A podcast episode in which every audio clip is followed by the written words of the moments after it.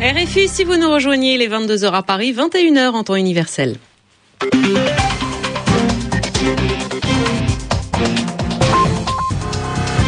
Le journal en français facile, Sylvie Berruet, Bernard Najotte, bonsoir.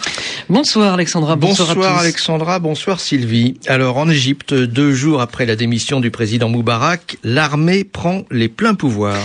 L'Italie lance un appel à l'aide internationale. En cinq jours, 5000 clandestins tunisiens sont arrivés dans l'île de Lampedusa. Les Italiennes sont en colère. Plusieurs centaines de milliers de femmes ont manifesté contre Silvio Berlusconi, impliqué dans un scandale de prostitution de mineurs. Le journal en français facile. Au Caire, deux jours après la démission du président Moubarak, la vie reprend son cours. La place Tahrir, devenue le symbole du soulèvement égyptien, a été rouverte à la circulation. La place a été nettoyée par l'armée et puis signe de détente, on assiste à une autre révolution sur les chaînes de télévision. Alexandre Bouchanti. Beaucoup d'Égyptiens croient s'être trempés de chaîne quand ils allument leur télévision, voire des jeunes de la place Tahrir sur la chaîne d'information étatique Nile News est presque choquant. Une chaîne où les encenseurs du régime passaient en permanence pour expliquer comment, grâce au président Moubarak, on vivait les plus beaux jours de la démocratie. Aujourd'hui, on y voit des contestataires qui épinglent non seulement l'ex-Raïs, mais aussi l'actuel gouvernement du général Ahmad Shafi sur la deuxième chaîne, le présentateur vedette Mahmoud Saad est revenu conduire le talk show Mas Naharda. Il avait été interdit d'antenne au début de la révolution. Le présentateur s'est éclaté en invitant toutes les personnalités jusque-là interdites, du célèbre romancier Ala El Aswani au prix Nobel de chimie Ahmad Zouel. Les jeunes journalistes, frustrés eux aussi, multiplient les reportages au cœur des manifestations. Si on nous laisse faire, et qu'on nous donne un peu de moyens, nous pourrions bientôt concurrencer Al Jazeera, nous a déclaré un producteur enthousiaste.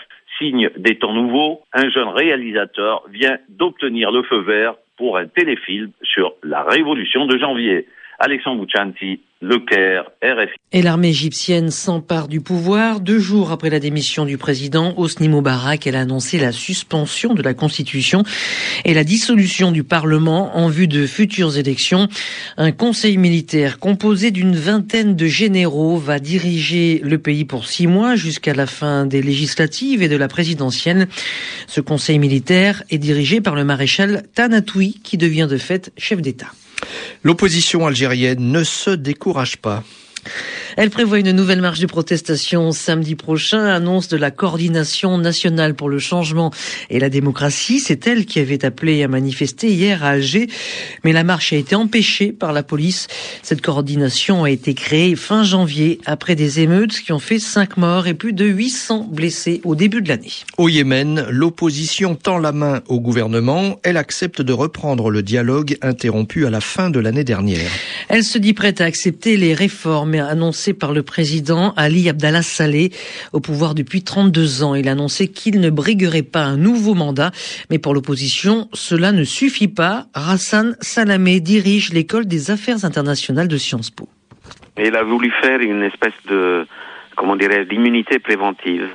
Tout le monde sait que son pouvoir est très vieux. En fait, c'est le chef d'État arabe ou l'un des chefs d'État arabes les plus anciens de la région depuis pratiquement trois décennies et demie. Et de l'autre côté, tout le monde sentait qu'il préparait le terrain pour une succession d'une nature dynastique au profit de son fils Ahmed. Donc il a fait une espèce de coup préventif dès que les manifs ont commencé en Égypte, en annonçant qu'il ne briguerait pas un nouveau mandat et qu'il ne ferait pas la place à, à son fils. C'était intelligent de sa part, mais apparemment ce n'est pas suffisant, puisqu'il a encore deux ans euh, de gouvernement avant qu'il ne quitte le pouvoir et les manifestations d'aujourd'hui demandent son départ immédiat. Voilà, Rassan Salamé avec euh, Catherine Roland. Et dans un communiqué, l'opposition conseille aux autorités yéménites de retenir la leçon de ce qui s'est passé en Tunisie et en Égypte. Elle met en garde contre un soulèvement populaire. Un peu plus tôt dans la journée, des heurts ont éclaté entre étudiants opposés au gouvernement et forces de l'ordre. Une femme a été blessée. Près d'un millier de Tunisiens ont encore débarqué aujourd'hui sur l'île italienne de Lampedusa. L'Italie a rouvert un centre d'accueil pour y héberger un millier de personnes. En cinq jours, 5000 immigrés ont accosté. L'Italie demande une aide internationale pour faire face à l'afflux de ces immigrés. Euh, certains d'entre eux réclament l'asile politique et racontent avoir quitté leur pays par peur de l'après Ben Ali. Heike Schmidt a joint le porte-parole du Haut Commissariat aux réfugiés. Ils fuient en premier lieu l'insécurité en Tunisie, la pauvreté, les grèves. Les gens ne peuvent plus vivre normalement et donc ils préfèrent quitter le pays. Alors où je vous parle, il y a environ 900 personnes sur les quais de Lampedusa. Ces gens doivent pour la plupart dormir à la Belle Étoile en attendant leur transfert vers des centres d'accueil. Bien sûr, cela entraîne des situations difficiles. L'accord de retour vers la Tunisie est pour l'instant suspendu à cause de l'insécurité qui règne dans ce pays. Donc les gens sont transférés dans des centres d'accueil situés pour la plupart sur la partie continentale de l'Italie. Et c'est dans ce contexte que l'on a appris la démission du ministre tunisien des Affaires étrangères, euh, démission à la veille de la visite à Tunis de Catherine Ashton, la responsable de la diplomatie européenne. Basta, basta Berlusconi, Berlusconi, ça suffit. Et ce slogan a retenti dans plusieurs villes d'Italie où des milliers d'Italiens et surtout beaucoup de femmes ont manifesté contre le président du Conseil dans un, qui est impliqué dans un scandale de prostitution de mineurs. Euh, les Italiennes se sentent insultées et elles estiment que leur dignité est bafouée. Chaîne humaine dans les rues de Dresde en Allemagne. Des milliers d'Allemands vêtus de blanc pour la plupart se sont donné la main pour rendre hommage aux 25 000 personnes tuées dans les bombardements alliés en 1945. Une pluie de bombes s'était abattue sur la ville. Dresde euh, n'était plus qu'un champ de ruines. Une manifestation contre un rassemblement néo-nazi a réuni plusieurs centaines de personnes. Euh, chaque année, les néo-nazis tentent de récupérer cet anniversaire symbolisant la capitulation du Troisième Reich. Les sports, le rugby. Avec une deuxième victoire d'affilée pour le 15 de France dans le tournoi des Six Nations, euh, les Bleus se sont imposés à Dublin face à l'Irlande. Morgan Parra a marqué cinq pénalités pour la France. Et les internationaux de tennis de Roland Garros, ils vont rester à Paris, porte d'Auteuil. Ainsi en a décidé l'Assemblée générale de la Fédération française de tennis lors d'un vote. Euh, les projets de délocalisation du tournoi, c'est-à-dire de déménagement du tournoi, un tournoi qui compte pour le Grand Chelem sont donc euh, oubliés. Hein. Trois autres sites étaient en compétition en dehors de Paris, Porte d'Auteuil, euh, Versailles, Gonesse et Marne-la-Vallée. On referme ce journal en français facile avec l'expression de la semaine. Ce soir, Yvan Amar a retenu l'expression euh, déni de justice. La ministre française des Affaires étrangères a parlé de déni de justice à propos du procès de Florence Cassez.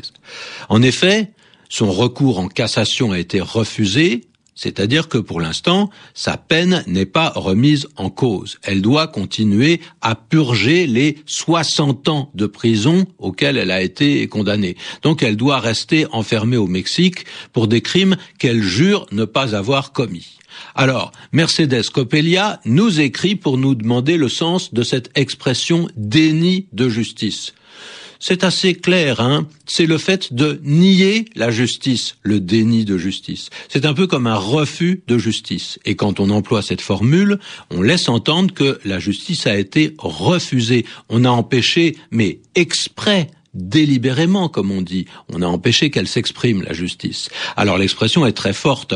En parlant de déni de justice, on s'indigne, on s'insurge, c'est-à-dire qu'on est extrêmement en colère et on le manifeste. On s'insurge contre une décision judiciaire considérée comme insupportable. Non seulement elle est injuste, cette décision, mais elle est considérée aussi comme cynique, c'est-à-dire qu'on pense que ceux qui ont pris cette décision l'ont fait de façon provocatrice, comme s'ils se moquaient par avance des réactions qu'elle pourrait provoquer. Alors, on réagit. Et quand on emploie l'expression déni de justice, on accuse, on met en question, on ne se contente pas de regretter ou de constater qu'il y a une injustice. Merci Yvan Amar, c'est la fin de votre journal en français facile. Je vous en rappelle le principal titre. En Égypte, deux jours après la démission du président égyptien Hosni Moubarak, euh, l'armée a pris les pleins pouvoirs. Elle annonce la dissolution du Parlement ainsi que la suspension de la Constitution. C'est la fin de cette édition. Merci Bernard Najotte. Merci Sylvie et bonsoir. Il est 22h10 à Paris.